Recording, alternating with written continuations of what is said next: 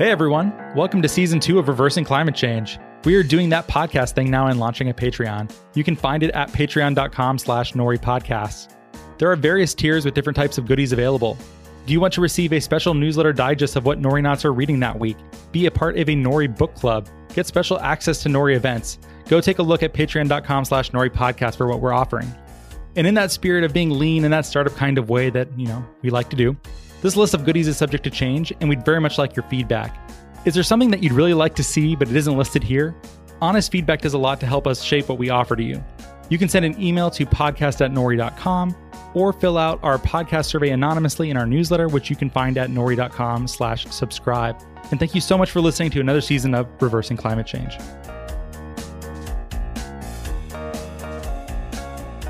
Hello and welcome to Reversing Climate Change. I'm Ross Kenyon. Paul Gambill, CEO of Nori, and one of my fellow co founders is here with me. Hi, Paul. Hey, Ross. Hello. We have the distinct pleasure of having Matthew Yglesias on today, co founder of Vox, host of the podcast The Weeds, writer, journalist, and author of 1 Billion Americans The Case for Thinking Bigger. Hey, Matt. Hello. Hello. Thanks for coming on the show. We're so happy to have you. I'm really glad to be here. Yes, indeed. Well, this book, we have thoughts about it. We care about this issue a lot. We think it's really important. Uh, we like that you tried to thread a very unique needle on it. And we were thinking that maybe the best way to get started is if you could run us through the basics of what you're trying to accomplish with it. Okay, so the point of 1 billion Americans is that there should be 1 billion Americans. Um, you know, and so you can say, like, why? Why 1 billion Americans? Yeah, basic reason look, we have a world of sort of uh, growing geopolitical competition with China in particular, to an extent, India coming up there too. is because we finally have rapid population growth in some very large countries that have historically been quite poor. Um, this is mostly good. It has reduced poverty around the world. You know, it's something to celebrate. But the sort of dream of the 90s that economic growth in China would lead to liberalization and democratization and an embrace of a rule based global order. That has totally not happened. And no American political leaders are saying, oh, that's fine. We'll just be number two. Let's submit to Chinese hegemony. Uh, but they're also now talk realistically about what you're going to do about it, right? So, like Obama said, well, we need to win the future with, um, I don't know what, it was like some grant for people to get technical education at community college. But, you know, like it's a fine idea. We should do that. But it's, ridiculous compared to the scale of the problem. Trump was like maybe going to ban TikTok, or then now maybe he won't. And, you know, maybe we should, maybe we shouldn't, but taking on China's video meme apps is like not it's not going to get it done, you know? So if we think about the fundamentals, it's like, you know, China is about Mexico in terms of per capita living standards, maybe Bulgaria, depending on how you look at it. Better food than Bulgaria, though. So maybe closer to Mexico in that sense. But they're this huge, great power because there's 1.2 billion Chinese people. So I say, let's embrace, oh, you look historically, right? The United States, really big deal in the world. Canada, nice country, not a big deal. Why? We're a big deal because we have 10 times their population. And we have 10 times their population because our leaders historically made it a priority to get people to move here. And so I think we should look going forward, we should support families with children. We should do more in terms of paid leave, in terms of preschool, in terms of child allowance, so that people can have two to three kids per family, which is what they say they want instead of one or two, which is what they actually have right now. And we should be more open to immigration. And we should see this as the real American greatness agenda is to grow the population. We're not obviously going to triple it overnight because it, it takes time to build houses and things, but we should aim for aggressive population growth rather than settling for stagnation and national decline. And that is the book. And this is usually when people start yelling at me about climate change. So, oh, yeah, I'm going to save that um, downstream just a little bit. I, I really like about this book that you state your assumptions and your values very close to up front in the book, which I find is weirdly uncommon. So I do admire that. But you chose to frame this book in geopolitical terms about uh, world leadership and competition between countries, which I associate you and, and Vox as being a relatively progressive outfit. But that doesn't seem to be something that we think of. In fact, sometimes when I think of the left, I almost get the sense that they wouldn't mind if the United States gave up its world hegemon status. So I don't know. How's the reaction been to this portion of it, and how did you land there? Well, so if I took and play psychiatrist, I think a lot of people on the left would be more comfortable with a world in which they themselves lived in a country that was more like Canada or New Zealand or Denmark. Like like a country that just doesn't have hegemonic aspirations. They're not comfortable with that aspect of the American national project. And so they don't like to talk about it. At the same time, when you kind of bear down, are there people in America who say, well, it would be better if China was hegemonic? Would it be better if we had a global military hegemon that cared even less about human rights than the United States, that was more autocratic, more racist and, and like no right? Nobody actually thinks that. It's just also not something that progressive minded people want to embrace. And you know i had a professor a, a, long time ago by the name of glyn morgan and he wrote a really interesting book 15 years ago and it's called the idea of a european superstate and it was encouraging the European Union to become more integrated, much more integrated, and have like a single European military entity, you know, and so there would be like EU aircraft carriers and an EU nuclear arsenal and European, like Euro Navy SEALs. And his whole argument, you know, this is the Bush era, his argument was that like America, you know, has become this like quasi rogue state and we can't count on the Americans anymore. So we need to do it for ourselves. And that's a super interesting argument. And if I were European, I think I would be doing takes all the time about how Professor Morgan had that right.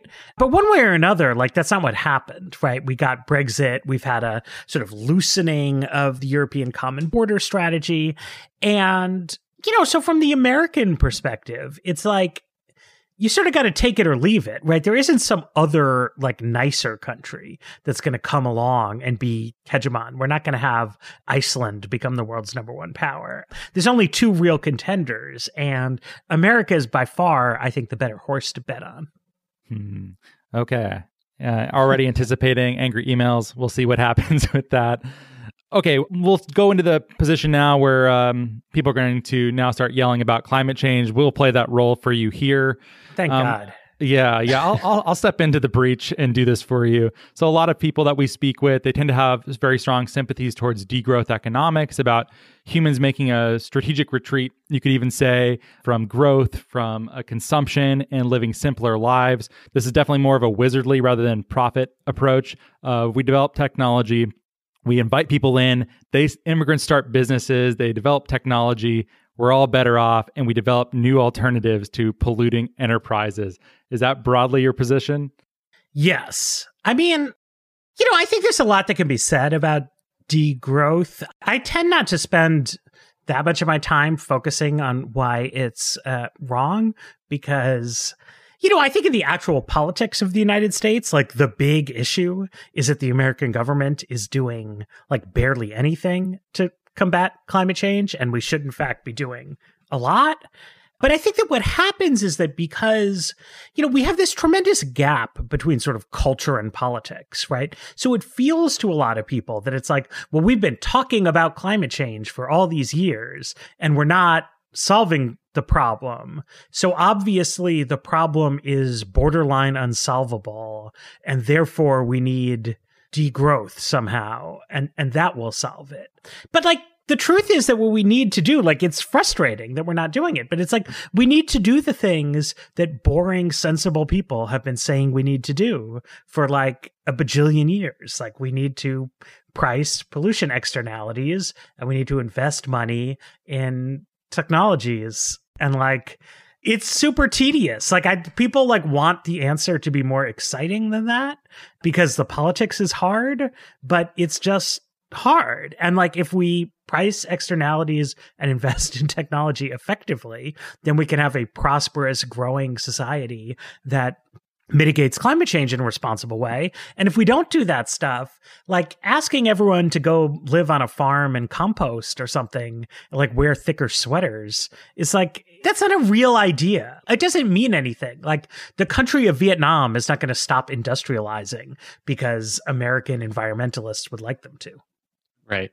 You know, one of the inevitable outcomes of larger scale climate change is mass migration from place to place. And we had Bryan Caplan on the show a while back to talk about his book, Open Borders. So if you want two thirds of a billion more people living in America, I, am assuming you're going to have to have more immigrants. Where do you think you might differ from uh, Caplan's approach? Well, so I mean, I, I agree with Bryan about a lot of things. Um, he's an economist. I think his economic analysis of immigration is really, really good. I think he quotes me in his book, and I quote him in my book. So on one level, like we're very similar. On the other hand, like Bryan is a um, hardcore anti-nationalist. So I think his vision of immigration is in part about sort of dissolving the American nation nation in a kind of important way. Whereas I see it the opposite way that like I want to strengthen the American nation. I think that people moving here has been a source of national strength. I think that people are right to be skeptical of the idea of totally indiscriminately opening up the borders, but that like we should in fact be much more open to immigration, you know, both to make the country, I mean primarily because like it will make America a better, stronger, greater whatever nation. Right. Isn't the population leveling off a good thing in some people's eyes? Like, break that down, what you were just saying. Like, why would it make us stronger? And how does having children relate to that too? Sure. Um, you know, I mean, I think the most basic way that it makes you stronger, right? It makes a stronger country is market size, right? The the United States for a long time, for about a hundred years, a little bit more, has been the world's number one economy. And we've been the world's number one economy for so long that we don't think about that or what it means, right? But a lot of privileges come with that. Like anyone anywhere who invents anything wants to bring it to the American market right? It's just a fact because mm-hmm. our market is so big. Secondarily, when our government wants to regulate things, you know, if we want to say, okay, everyone has to use high efficiency uh, dishwashers, companies will complain about that because they don't want to do it. But if we tell them they have to do it, they will go do it, right? Right. New Zealand can't just order people to change their whole manufacturing process because they want you to. Nobody cares about the New Zealand market they'll just walk away, right? So they've got a nice little country there with a lot of sheep and, and the occasional movie shoots there and a high standard of living. But in world terms, they have to take or leave the world as they find it. And it's been a world shaped by the United States, which is fairly benign as a world for sort of nice guy developed countries to live in. China is less of a nice guy and they are growing. And you see, they have become already the world's number one market for movie tickets. And so there was a great report in PEN America that PEN America put out in August about the consequences of this. And it means that right now, Hollywood shapes their movies according to the demands of Chinese censors, right? The PRC mm-hmm. movie censorship office serves the role of the EPA for like, we regulate dishwashers, they regulate the content of movies. And as they get bigger, they get more influence. So right now, they tell Disney you can't have a Tibetan character in Doctor Strange. So they change it. So the ancient one is no longer Tibetan. It's played by Tilda Swinton and, you know, she has no determinate ethnicity. But as it keeps going, right, as they get bigger, do they start telling Disney, well, ABC News can't cover human rights in Tibet? Do they tell NBC Universal that, you know, MSNBC, CNBC can't cover these kind of issues? And what do we say, right? These are profit seeking companies. If that's what they got to do to get in the China market, like that's what they'll do. You see it with American technology companies, right? So Apple has this big song and dance about user privacy. But there's just a huge exception for phones sold in the China market. And if the China market gets bigger and bigger, and China starts telling them, look, to get access to the China market, you have to let the Chinese government snoop on everyone's data, not just for Chinese phones, but for phones sold all throughout Asia. Like, is Apple going to say no to that? This is, I think, the basic concern that you've got to have. A lot of countries get by just fine with being small, but that's because America has been the big country, right? And I think it's in our interest. It's in our interest to coordinate better with allies. I mean, there's a lot of like Council on Foreign Relations type stuff you could think about here that we're not doing. Uh, but basically, like the fundamentals of national strength come down to population size times per capita GDP, right? So we all talk all the time about how to grow our GDP. You know, we have some ideas, but it's hard. It's hard to grow as fast as a poor country that's catching up, but we can grow our population. Matt, you kind of sound like a conservative here. What gives? Very conservative. I'm super duper duper right wing in this book, except that my two ideas that we should expand the welfare state to take more care of parents and children, and that we should be more open to immigrants. So those are super left wing ideas. Mm-hmm. So, you know. So everyone loves you. I'm beloved by all. No, look, it's been interesting. So the reason that this is a good book to purchase and read, because that's the point of all this, is that so much shit that you can buy today. It's like it's so tedious, you know. So like the bestseller list is like 11 books about how Donald Trump is a maniac and I think one book about how liberals are destroying the country. And everybody knows what those books say. You know, like you don't need to read them. You don't even need to have them on the shelf. Like everybody knows you already think about Trump. It's boring. This is a book that, you know, I got some very good reviews in some right wing publications. I got some bad reviews in some left wing ones. I got vice versa. I got libertarians who like it, libertarians who hate it, social conservatives who like it, social conservatives who hate it. And it's because it is actually an interesting book that is not just like tedious regurgitation of the same talking points. So people of taste and distinction from all political persuasions love this book. And, you know, knuckle dragging cretins from all around the spectrum think it's bad. Oh no. ruthless, ruthless. Yeah, most of the thinkers I come back to time and time again are those that uh, I find it really any issue that breaks neatly in, into what I can imagine the right will say and what I imagine the left will say. I know is just going to be a boring, played out thing we've been debating for decades, and I really don't want to play in it. And I love like people like Wendell Berry or Dorothy Day that I, I find very surprising. I'm just like, ooh, I don't always agree, but this is uh at least you're saying something new, and I, I respect that. And there's definitely a lot of that in this book. So if you like that, I'm going to pay you that compliment, Matt. You're also in that category of uh, poking everyone in the eye and giving everyone a hug too. Is that okay?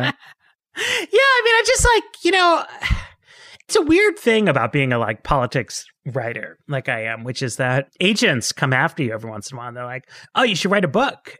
But so many of the books that I think people in my line of work write just end up being boring, um, and our takes are better consumed in in short form. So I wanted to write a book that was interesting, you know? So I like, I wasn't writing one and I wasn't writing one. And then I came up with this idea that I actually thought was interesting. I have a lot of ideas that I think are true and correct, but like a 200 pages for me of like, Donald Trump seems like he doesn't know what he's doing or wow republicans they really like cutting taxes on rich people but also they're kind of racist. It's like who cares? You know the, those are tweets. Those aren't books. I love twitter. I love tweets. But like this is a book. It's it's not that long of a book but even a short book is like it's kind of a lot of pages. so I, I wanted to make it interesting, you know, to put forward a proposition that I think is correct, that we should have a billion Americans, that people have a lot of questions about. And then I try to like actually go through it and be like, here's how we can change housing to accommodate them. Here's how we can change transportation policy to accommodate them. Here's what I think the like eco pessimists and dystopians get wrong. Here's what the cultural declinists get wrong. Here's what you ought to know about immigration economics. Here's what you ought to know about welfare state design. It's like, you know, it's it's chock full of facts and figures and, and information. Brad Plumer is a climate writer at the Times. He paid me, I thought, a great compliment the other day. He said, like, separate from the argument, I learned a lot from this book, which is good because like Brad's a super smart guy. You know, he he knows a lot, and it's good to write a book that people can learn from.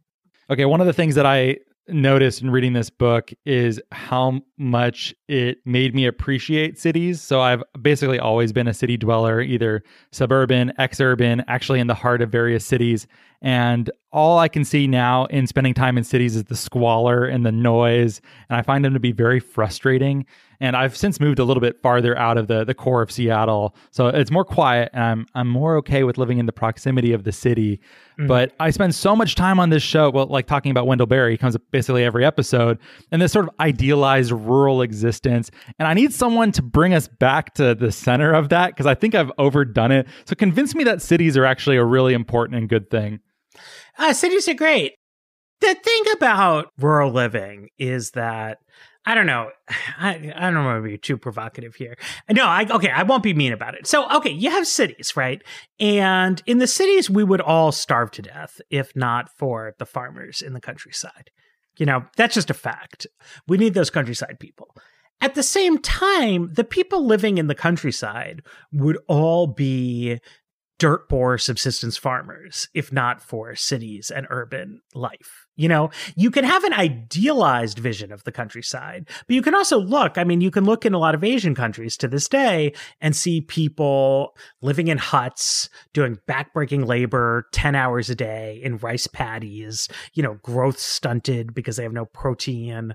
And that's the natural state of rural life, right? We elevate above that the reason that life in rural America or rural Australia, Canada, France, wherever it might be, is actually pretty good is that we have like technologies and wealth that come out of cities and ideas and, and things like that. And, and that's to say cities like in world historical terms, like agglomerations of human beings, right? Now, in America, we also have a lot of very specific things about central city municipalities versus suburbs that are near them. But obviously, like the whole like the suburbs exist as part of an urban fabric. And it's totally reasonable for like some people to want to live over here and some people want to live over there. You know, you want to find a neighborhood that sort of suits you. But the point is is that like the city has to exist for all of that to make sense. So I basically agree with you on that. And um, I've always lived in cities and I, I, tend to like cities. And whenever I think about the idea of moving to a more rural area, I get a little scared, basically, scared of missing out on different cultural things and being close to the amenities that I like. But one of the frustrations I have uh, living in the city is how cities are governed. And, um, you know, before we started recording this, you were starting to uh, share an opinion about like how hmm. the Los Angeles metro system is poorly run. And here in Seattle, we've committed to an over $50 billion light rail system that won't even be fully operational until like almost the year 2040. And then meanwhile, compared to China, your foil in this book, who are able to build mass transit systems in like a week and a half, what are we doing wrong? How do we improve that? What are the mechanics of making cities work better for their residents? Yeah, I mean, there's a lot that we are doing wrong. I mean, the point I was making, you know, when we were talking before is that, like, I think progressive minded people are aware that big cities in America are not like perfectly governed. Like, if you just kind of ask them, right, you'd be mm-hmm. like, how, like, how's it going in Los Angeles? Is everything perfect? They'd be like, no, in fact, there are significant problems in Los Angeles. Not, not to knock it, but just like every city is like that. And yet you can't say, oh, well, the problem here is Republicans, right? It's like we are actually struggling to govern ourselves and achieve what it is we want to achieve. You know, I think a lot of that comes down fundamentally to land use questions, right? So, like the LA Metro, I'm quite familiar with the saga on this, and it's really sad. Like they have spent an incredible amount of money building a subway system in Los Angeles. And, you know, of course, it's not that big of a subway system relative to the size of the city. It's totally understandable that it hasn't been enough investment to transform LA into like a true mass transit city, but it's much more extensive transit system than like a small European city would have, but it has almost no ridership because LA for starters, they run trains very infrequently. And the trains don't run frequently, they say, because they can't afford to run them frequently. But that's because fare collection is so low, because the ridership is so low. And then the ridership is so low in part because they didn't change any of the land use. They didn't say, okay, you can build tall apartment buildings now near these train stations. And, you know, Seattle, I don't know as well, but I, I was there last year and I was taking, um, whatever the train is, uh, in from the airport. And, you know, you're sort of cruising south of downtown into what look like, you know, reasonably built up areas. Uh, but you'll, you'll be right there by a station and it's like parking lots, you know, mm-hmm. um, or one story, you know, it's kind of like strip mall style retail. And it's not zone to say, okay, you know, you're within a quarter mile walk from this light rail station. You could just put up a like a big ass tower, uh, and then you go into like really, really the center of the city, and there is like some part of town where they have allowed people to put up big ass towers and there's a bunch of cranes there. And so that everyone in Seattle is like, oh my God, there's so much development here. And there is, in fact, more development in Seattle than there is in San Francisco, where there's like basically none. Uh, but still, a majority of the land in, not in the Seattle metro area, but in the city of Seattle itself, is zoned for single family detached houses. And, you know, it's fine. People like single family detached houses when you make it illegal to build denser stuff, you get huge housing affordability problems. You get, you don't have the density to support transit ridership. And so you have everybody kind of kicking around and it's like, well, I want somebody else to take the light rail you know like like not me. I want to keep driving my car and i want parking everywhere. Uh, but that's not how cities work. Like if you look at cities you know whether it's paris or berlin or um, hong kong or singapore uh, or new york right that like have substantial transit ridership they have made themselves too dense for it to be convenient to drive and park your car somewhere. Where do you fall on buses versus trains? Because like I, I, used to have to commute to downtown Seattle, and um, the bus route that I took came every 15 to 30 minutes. And then going home was a total nightmare. And I, I just always kept finding myself thinking like if we if we would just reroute some of the 50 billion dollars that we put into this train system that won't even be usable for 20 years into just more buses with more frequent service would that improve it would would ridership go up what does the research say on that what's better here um, so you know, it's not that like buses are good and trains are bad or something. I do think that what's true is that when you have a city at the scale of Seattle, say, probably the best thing to do is to look at your bus network and try to make it better right?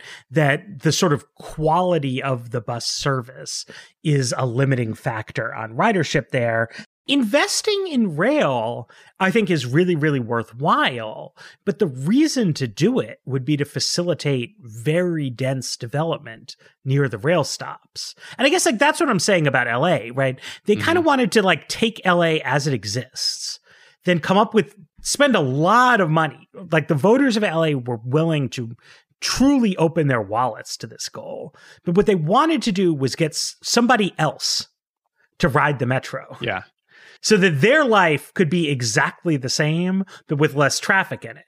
And it, it doesn't work like that, right? Like the LA Metro is this great achievement you know? Like they spent a lot of money on it. Uh, it's it's a lot of tunnels. It, it does in fact work. But the reason to do something like that would be to rezone to have big apartment buildings near the train stations. And then a lot of people would ride the train. But it would be a different kind of city after that, right? But yeah. it would be a better city after that. And that that's what people should do. Like if they if they want to be have like green growth and you know green new deal and blah blah blah blah blah. Like the whole point of the new deal was for things to be different after it was done than they were previously. A lot of progressive thought. It feels like people want progress without change. Mm-hmm.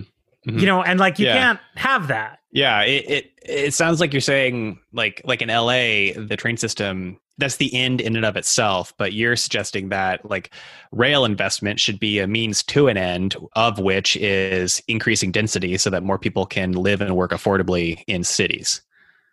Mm-hmm. Okay. Yes, exactly. I mean. Eh, you know, or there are some places uh, in America that are so dense. Yeah, I'm sorry. You have bus routes that have such heavy ridership in, in a few places. There's like a couple routes in New York that are like this, maybe one in San Francisco, uh, maybe one here in Washington, D.C., where I live, that just upgrading them to rail would be justified just in terms of the number of people who would do it. But in the typical American city, you know, Los Angeles, Seattle, Houston, Dallas, you're looking at big cities. There's like a lot of demand to live in them. And the purpose of building a rail network should be to reshape the urban form so that you can achieve a higher level of, you know, urbanicity, urbanicness. I don't, I don't know what the, uh, what the right, what, what the right verb is. Um, but it's like people would live near the train stations, you know, like that's what trains are for. The thing that they are good at is that the geometry of rail lines is that they move human beings more efficiently than roads do. Uh, but if you don't want that outcome, then there's no point. I mean, I, I, think trains look nice, as do a lot of people, but like that's not a good reason to build them. I used to live in LA and to take the train sometimes, the the red line off of Vermont. Uh-huh. And I, if I had to go downtown, I would do that or go into the valley. It was fine and it, it, worked okay. I've heard LA described as the United States' first postmodern city without just a clear center where there was various different types of centers depending on where you would want to go. It wasn't like downtown LA was where all commercial activity was concentrated. In fact, mm-hmm. probably quite the opposite. So how do you build in, in an environment like that? Does that model really make sense for it in the same kind of way as it might with Manhattan? Well, so I mean, I think it does, right? So you uh, take LA, right? And if you just posit massive upzoning of all of the metro stations, right? Then that starts to create a thing where more people are living near those stations. Sometimes because they want to ride the train, but honestly, maybe, maybe they have no desire to ride the train. It's just that houses are really expensive everywhere in California. So if you build giant apartment buildings, like anywhere in Los Angeles, some people will live in them. So now all of a sudden you have a lot of people and they're living near metro stations. And now companies are thinking about where to locate office buildings. And commute patterns matter, right? But the metro network converges on downtown Los Angeles, just like things do in classic cities. So once you have a bunch of people who are living near metro stations, then if you put your office downtown, that becomes a convenient way for a lot of people to get to you. Whereas if you have it in, you know, wherever else, Culver City, it's maybe not as good. So it, becomes a reason to have a sort of more centralized kind of thing. You know, I would also say that Americans sometimes think that like Los Angeles and New York are the only cities in the world. So if New York is very like centralized and then LA isn't, it's like, well, LA is super weird. But there's a lot of multi-centered cities in the world, right? Um, Paris doesn't have a hyper focused downtown. Uh, Berlin has sort of several distinct city centers because of the unique history that it's had over the years. Um, so it's fairly normal for cities to be a little bit less like Manhattan is an island. Like New York is actually a little bit of the weird city more than LA is. Uh, but LA is a, you know, it's built around freeways. Uh, but that's because like they built these freeways and then they built the city around it. Now they built all these rail lines and you have to let the city build around them. Hmm. Okay, I'm going to take a little bit of a different direction here, Matt. We listened to your podcast with Tyler Cowen. If you're listening and you haven't heard conversations with Tyler, often quite a good way to spend your time listening to a podcast. It's a good show. But you had some interesting comment about how uh, centralizing in order to decentralize. So I think I speak for Paul and I here. I think we both like subsidiarity. We want institutions to be as small and as local as it actually makes sense to with the scale. Obviously, if it just doesn't make sense for something to be small scale and it needs to be larger in order to function properly, I'm not ideological about it, or I try not to be at least. Um, mm-hmm. But do you think a more populous country would make federalism and this sort of 50 different states experimenting work better and actually make that a more functional way to govern? Well, I, I think the book does not get into this. In, yeah, I think you say it's a whole separate book or something like that of detail. But like, people should ask themselves why American federalism is so crappy because it's like a good idea right? I think you discuss a lot of different problems, and people will reach the conclusion that federalism might be useful here. And federalism really is, should be useful, right? But if you look at it empirically, what happens is that the dominant player in state politics is the state legislature. Um, even more so, you know, Congress is more powerful than the presidency, but state politics are even more tilted to the legislature. That's in part because they don't have the national security arena, which is a huge part of the president's job. It's in part because the executive branch tends to be disaggregated. So you'll have a separately elected attorney general, often an insurance commissioner, a comptroller, or a treasurer, other things like that. So these hyper empowered legislatures. And then you look at state legislative elections and you see that people's voting behavior is an almost pure function of their approval of the president of the United States. You know what I mean? So, like, people vote Republican for state legislature in Louisiana because they like Donald Trump. And that has obviously nothing to do with how good a job the legislature is doing of making policy for Louisiana. And people for governor show a lot more creativity. So Louisiana and Kentucky have Democratic governors, Massachusetts and Maryland have Republican governors, and that's because there's specific things that were happening in the states. But the governors don't actually have a lot of authority in those states. The legislatures do. And then they're often very gerrymandered on top of that. So I think that's all pretty bad, right? And if we want to have a real politics of federalism, we need to have real state politics. And that means some mix of empowering the governor more relative to other officials because you have real electoral competition there. And it means trying to differentiate the political party system. Like in Canada, you can have totally separate parties in your provinces than you have in national federal politics. So that people say, look, in my Quebec election, I vote based on Quebec issues. And then in my Canada election, I vote based on Canada issues. And we don't have any of that in America. And it makes federalism very, um, very weak eh, as a sort of like effective strategy for addressing governance. Yeah. I see your point there. One of my like biggest bugaboos is uh, I'm just not a fan of the 17th Amendment and the idea of changing the way that senators are elected to be popularly voted upon rather than by the state legislatures. But sounds like you're arguing against putting more power in the hands of the legislatures. But I guess just in general, you know, we've got this like major partisan, increasingly partisan times that are happening, and that doesn't seem to be slowing down. So we've basically have a federal government that doesn't work well at all. And if if we triple the country's population is that going to make things better or worse? Like how do we make the government more responsive to that many people? Well so i put the uh, cart and the horse the other way around.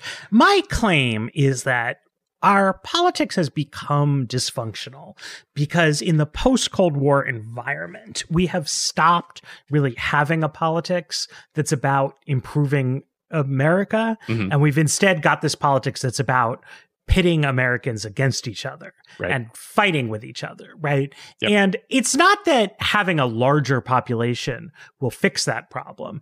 It's that raising our gaze away from picking fights with each other and toward thinking about America's role in the world and how we can be the dominant great power of the next century and the century after that will naturally create a more mm. constructive politics because, you know, so like one thing in the book is I'm talking about how we should do more uh, you know, to support people with like daycare subsidies. And, you know, I give my view of what's the right way to do that. But I could totally imagine a conservative person putting more weight on deregulation as a solution. A left wing person might say, I say that we should give some support to stay at home parents. A left wing person might disagree with that. A cultural conservative might think it's absolutely essential. There's just like a lot you can disagree about in politics. Mm-hmm. But the premise of that disagreement would be that we agree that we should be doing something to financially support mm-hmm. child rearing Right. Right. And then we're having a conversation about how do we do that. And then we can have, I, I don't know if you guys know the book, great classic business book, uh, Getting to Yes, mm-hmm. you know, about how to have constructive negotiations, right? Yeah. And it's like, if we want to reach a solution, then I think we can. I don't think the values that divide Americans are this like unbridgeable void, but they're significant. And mostly the way our politics is set up, politicians don't want to bridge the divide, right? They want to find reasons to break up and then say, ah, F you. And so, like, we can't solve any problems that way, and we're not going to. And if you're satisfied with the country just kind of going down the tubes, you know, that's fine. Uh, but it seems bad to me we had the Cold War, and that was the unifying thing. It was like what fueled the space race and other types of projections of American cultural values around the world. And we've basically lost it. This is like the uh, the, the Fukuyama like end of history kind of thing. Like mm-hmm. we've we haven't really had anything like that to unify us since 1990 or so. And it sounds like your argument is well, this is a thing that we can all aspire to. And so if we can agree on the ends, then we can start debating the means, which is where actual policy discussions take place. Yeah, I mean, I agree with that. And if you if you read um, Fukuyama's book, which people sometimes dunk on right. without having read, his last chapter is actually quite pessimistic. Mm-hmm. Like he's not saying this is going to be great. He's actually predicting that we're going to have very divisive politics dominated by demagogues and nonsense, which I think is more or less what has happened. And as everybody says, like history is not in fact over. We have a bunch of big challenges. And, you know, something that I think is interesting about the Cold War is it wasn't just, well, okay, we did the space program to stick it to the Soviets, but that at that time, you would not have had an advocate of the free enterprise system stand up and say, well, you know what? If millions of people have stagnating wages for a generation and can't get health insurance and their children are living in poverty, that's just the market for you, right? Because that would sound like a pitch for communism, mm-hmm. right? People believed it, people who believed in capitalism wanted to make the system work, mm-hmm. right? They undertook an obligation to not just say that, like, in theory, this would be better, but that, like, actually it had to be better right? We we accepted that challenge.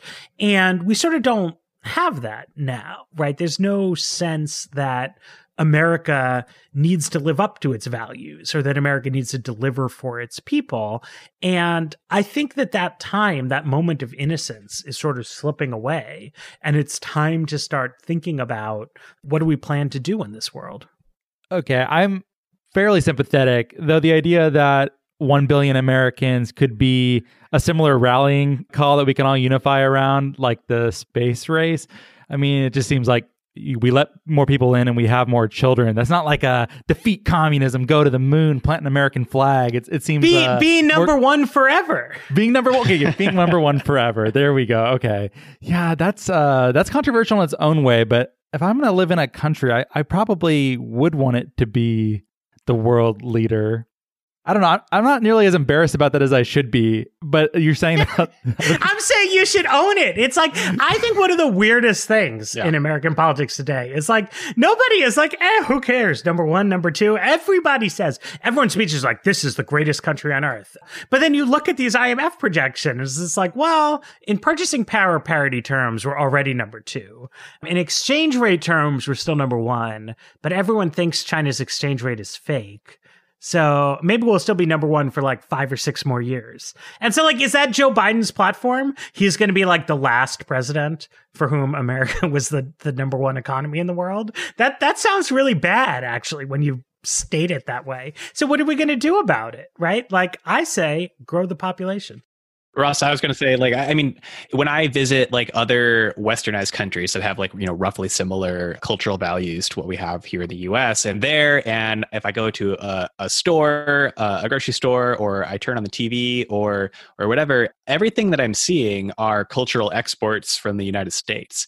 And I can imagine, uh, being a citizen of one of those countries and just being like a little bit annoyed and jealous and envious that everything like runs through America. Dude, you have so, no idea, Paul, how many times people will say like, "Oh, Ross from Friends," and I'm like, "Oh, I'm not, I'm not even like I'm just some random country I've been to all the time." Yeah. Right. So that to me seems like a good reason. Like, I mean, I, I agree with Matt's objective here. I like being in the country that is the cultural exporter because that means that when I participate in the culture, I'm participating in the thing that ultimately affects much more around the world than if I were just a Kiwi in New Zealand and my only expert export is Flight of the Conchords. Yes. Yeah, and I what we do in the shadows and Lord of the Rings. Don't- Lord of the Rings. No, I. Yeah, yeah, I uh-huh. mean, look, I, it says something. Look, everybody knows, right? If you grew up in New Zealand and you're smart and you're ambitious and you know you do really well in high school and whatever, and you want to like make it in the world, you know, you got to end up moving to London or New York or San Francisco or something like that. It's not. It's not going to happen in Auckland, right? And that's an important part of the American identity i think that like we are this great hub of stuff right? Cultural stuff technical innovation. We've got all kinds of problems obviously everybody knows all about that. But we also have the opportunity for a level of greatness that does not exist elsewhere right? And like maybe closer to the main theme of you guys' show right? It's like i have no idea where the person who invents a amazing way to like suck carbon dioxide out of the atmosphere will be born. Like it could be anywhere. But i have a really strong odds that that company that does that stuff will be an american company you know like that Mhm. person is going to come now maybe not right? You could imagine it china japan germany. There's like a few other plausible contenders but they're also pretty big countries in the scheme of things.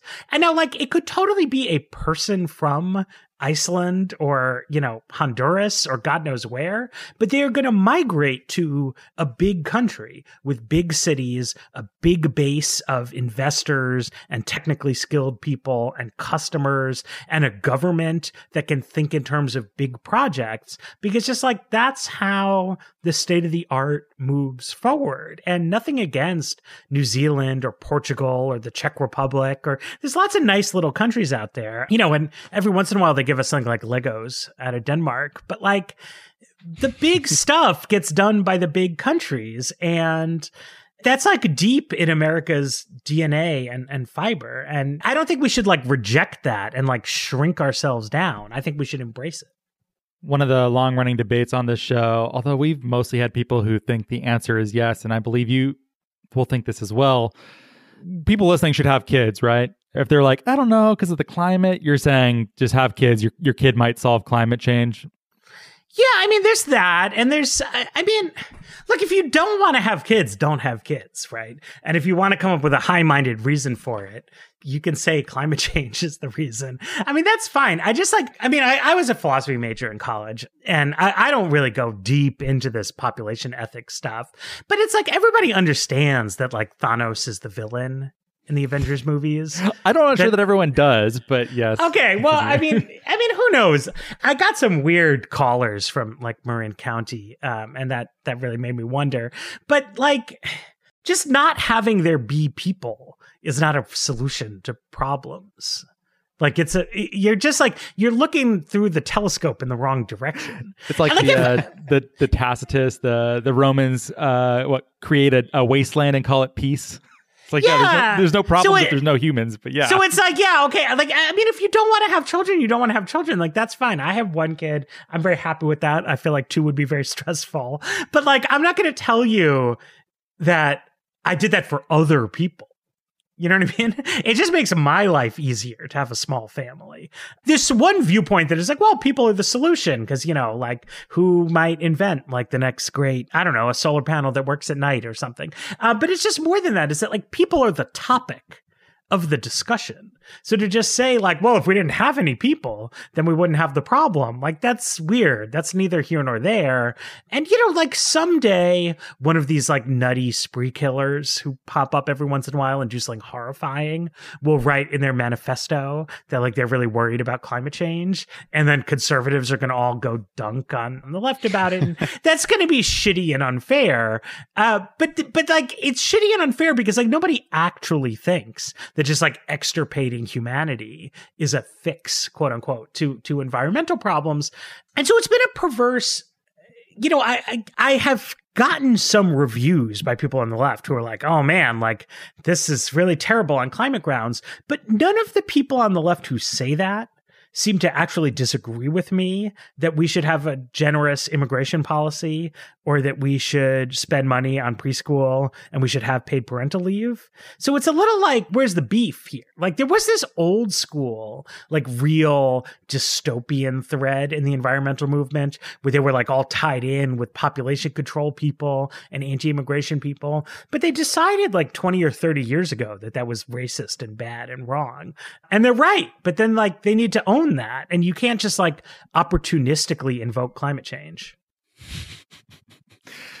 So we had uh, your colleague David Roberts on once upon a time, and I don't think he would mind me saying this. I will think about it before and edit it if I need to, but got a lot of nasty notes about it because we tried so hard to be like David. Surely, surely there's something worth saving. Uh, right of center. This conservative ideas that have some value there are things happening uh, with Republicans and climate. There are things to hope for. He was very nice, but gave very little ground on that point, Matt. So, is there anything you'd like to add as an addendum to David's visit? So, look, I mean, on one level, I think I agree with his perspective, which is that the institutional Republican Party is not just sitting there waiting for a more reasonable climate proposal. And then they'll say, hey, yeah, like let's do a bipartisan climate bill. Like the reason they don't want to do that is more fundamental. That being said, like, I think, I mean, again, I, I look at Los Angeles, I look at New York City, you know, like you look at places where Republicans are not a factor. And you ask yourself, like, are these guys doing what it really takes to address climate change and they're not you know? They're tied up in nimbyism and like degrowth stuff and not really contributing in a meaningful way. And it just goes to show that like the problem is bigger and more complex than the republicans are bad right? What i think is true is that so say in 2016 Republicans had lost the election and lost control of the Senate, and Democrats had filled Scalia's seat with Merrick Garland, and then Kennedy had gotten bored. And, eh, you know, eh, say like the past four years had gone really differently. That might have made Republican Party elites really sad about losing and they would have said, man, we should stop losing elections. It seems like our climate denialism is really unpopular. So maybe we should come to the table with some climate solutions. And there's plenty of right of center people who have reasonable climate solution ideas, just like waiting there for Republicans to say they want them, right? Uh, they don't want them is the problem. And so if you beat them badly and make them sad, they might go use those solutions. You know, just like anybody else, right? So it's like when Democrats lost enough elections in a row, they decided they were tired of everybody thinking they had no ideas on crime. And so they came up with some ideas, right? Like if Republicans lose, they'll come up with ideas on the environment. They're smart people. They're not evil people, even. It's just that, like, right now, they think their current posture is a winning strategy. You know, so I say climate change. They say, oh, you want to ban hamburgers. So I don't know, like that's that's dumb. That's a juvenile approach to politics, but that's where we're at right now. But the solution isn't that there's going to be some utopia like conservative politics, right? Is basically you have the interests of businessmen and you have the sort of sociocultural majority saying it likes its way of doing things. And that is the most natural form of politics in the world, right? Like everywhere on the planet, there is conservative politics for that reason. What exactly its content is changes all the time. So it's like conservatism will always be with us. And if you have solutions, like in Germany, they have some good climate policies because the conservative party like wanted to do them. And that's how things happen. It's like leftists, it's like, you know, we say things and we have ideas and we might win elections sometimes, but like things happen because conservatives get on board.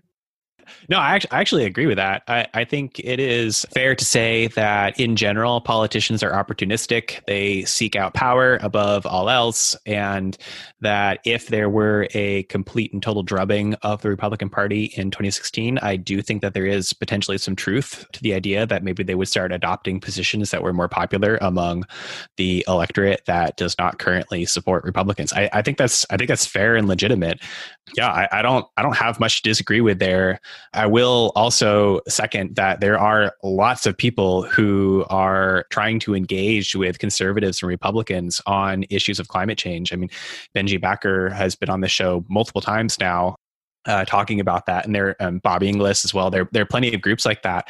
So I think it's just a matter of time before eventually these things become so widespread. I mean, like culturally, and I thought you distinguished between these things pretty well earlier, Matt. That culturally, like climate change is an issue that everyone is aware of. More and more people are in support of doing something about, and it's just politics that is lagging behind. And there's no way that that doesn't catch up. So I think we can be optimistic about that for the future. It's just a matter of how do we make that happen as quickly as possible. Yeah. And I mean, the problem with climate change, unfortunately, is that the timeline on which really bad things start happening yep.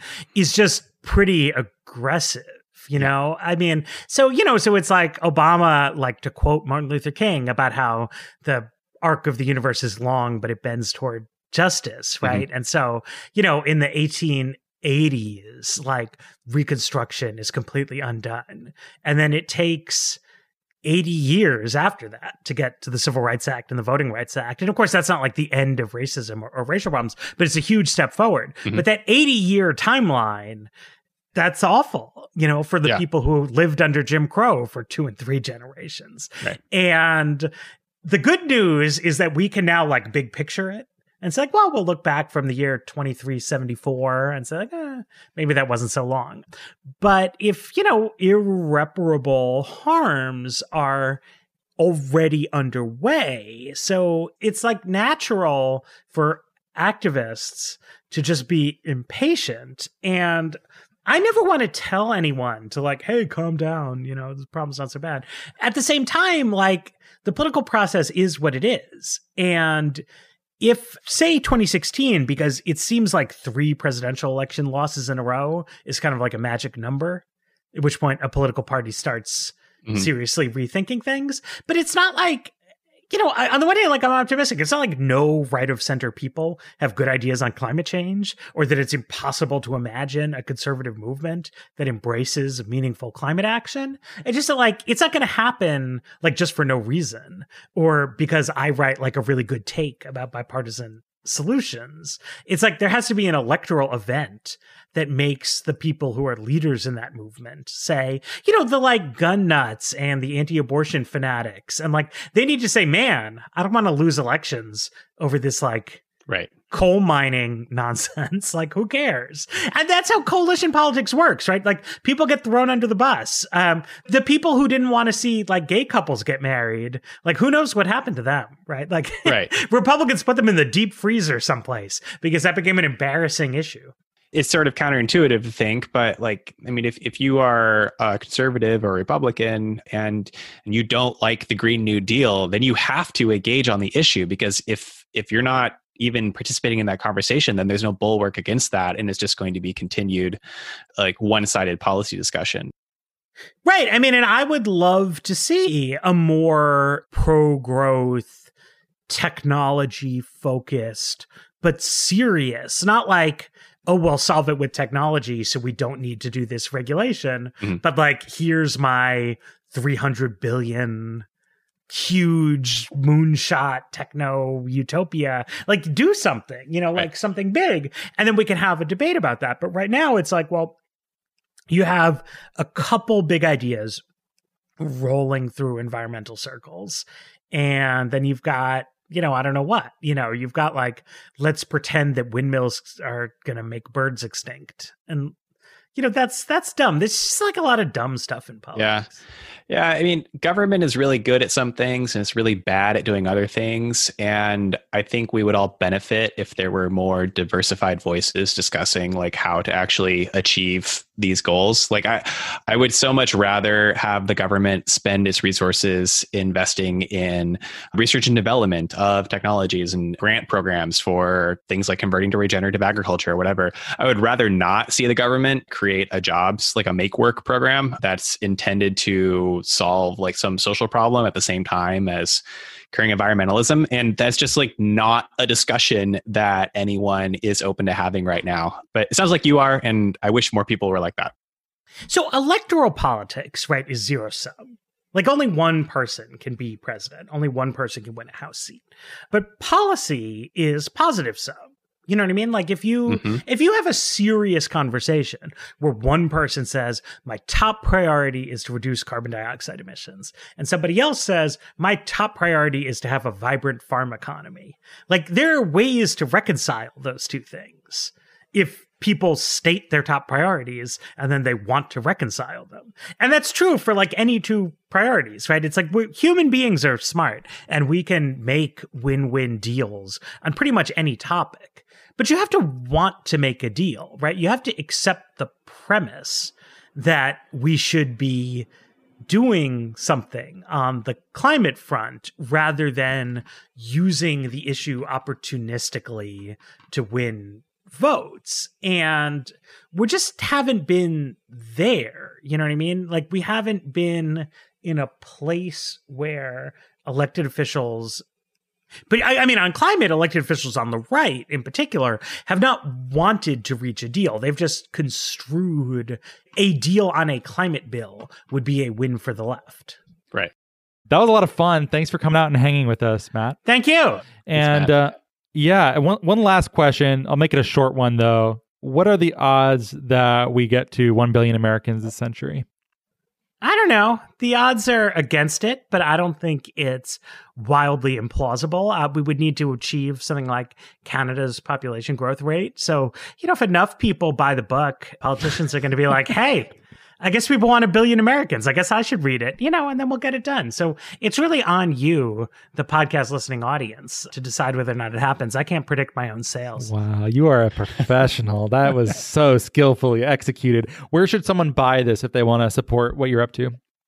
Well, I mean, it depends. You know, if you are a sort of neo pastoralist, uh, you should buy it uh, at your local independent bookstore. Uh, you can go to bookshop.com and, and order it from them. And that's great. We love independent bookstores in the book game. On the other hand, you know, if you are a techno modernist, you might think an ebook is a lot more environmentally friendly. And we're available in the Google Play Store, Amazon Kindle, uh, whatever Apple's bookstore is called. I think just Apple Books. Uh, so it's everywhere. Also, audiobook. If you just love my voice so much, I actually read the audiobook script so you can hear me ramble even more on Audible and other platforms. So there's really a lot of great ways to buy this book. There's no wrong way to do it. okay, link links in the show notes. Oh, go ahead, Paul. What was that? I was just saying I can vouch for the audiobook. I listened to it in one go uh, while I was driving home from California a couple weeks ago. So there you go. Yeah, it's a good listen. There's also a uh, factual error about the population of Detroit in the text, which is corrected in the audiobook. So Oh, excellent. Real-time updates. You, you can get less fake news about yeah. the population of Detroit by reading the by, by consuming it in audio. Great, great. Well, thanks again, Matt. Thank you, Matt. Thank you.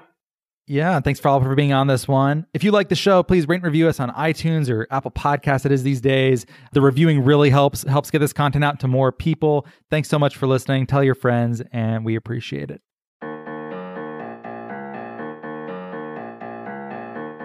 Well, thank you so much for listening. If you like the show, please rate and review it in Apple Podcasts and or Stitcher. It really helps us a lot to get this content to a wider audience. If you think what we're doing is useful, interesting, fun, hopefully all three, we'd certainly appreciate your rating and review. You can keep up with Nori at nori.com, where there is a newsletter. That's nori.com slash subscribe. There's podcasts, there's a whole bunch else. Or you can send us an email at podcast at nori.com. We are also now on Patreon at patreon.com slash Nori Podcasts if you'd like more content, engagement, and community. And thank you so much for your support.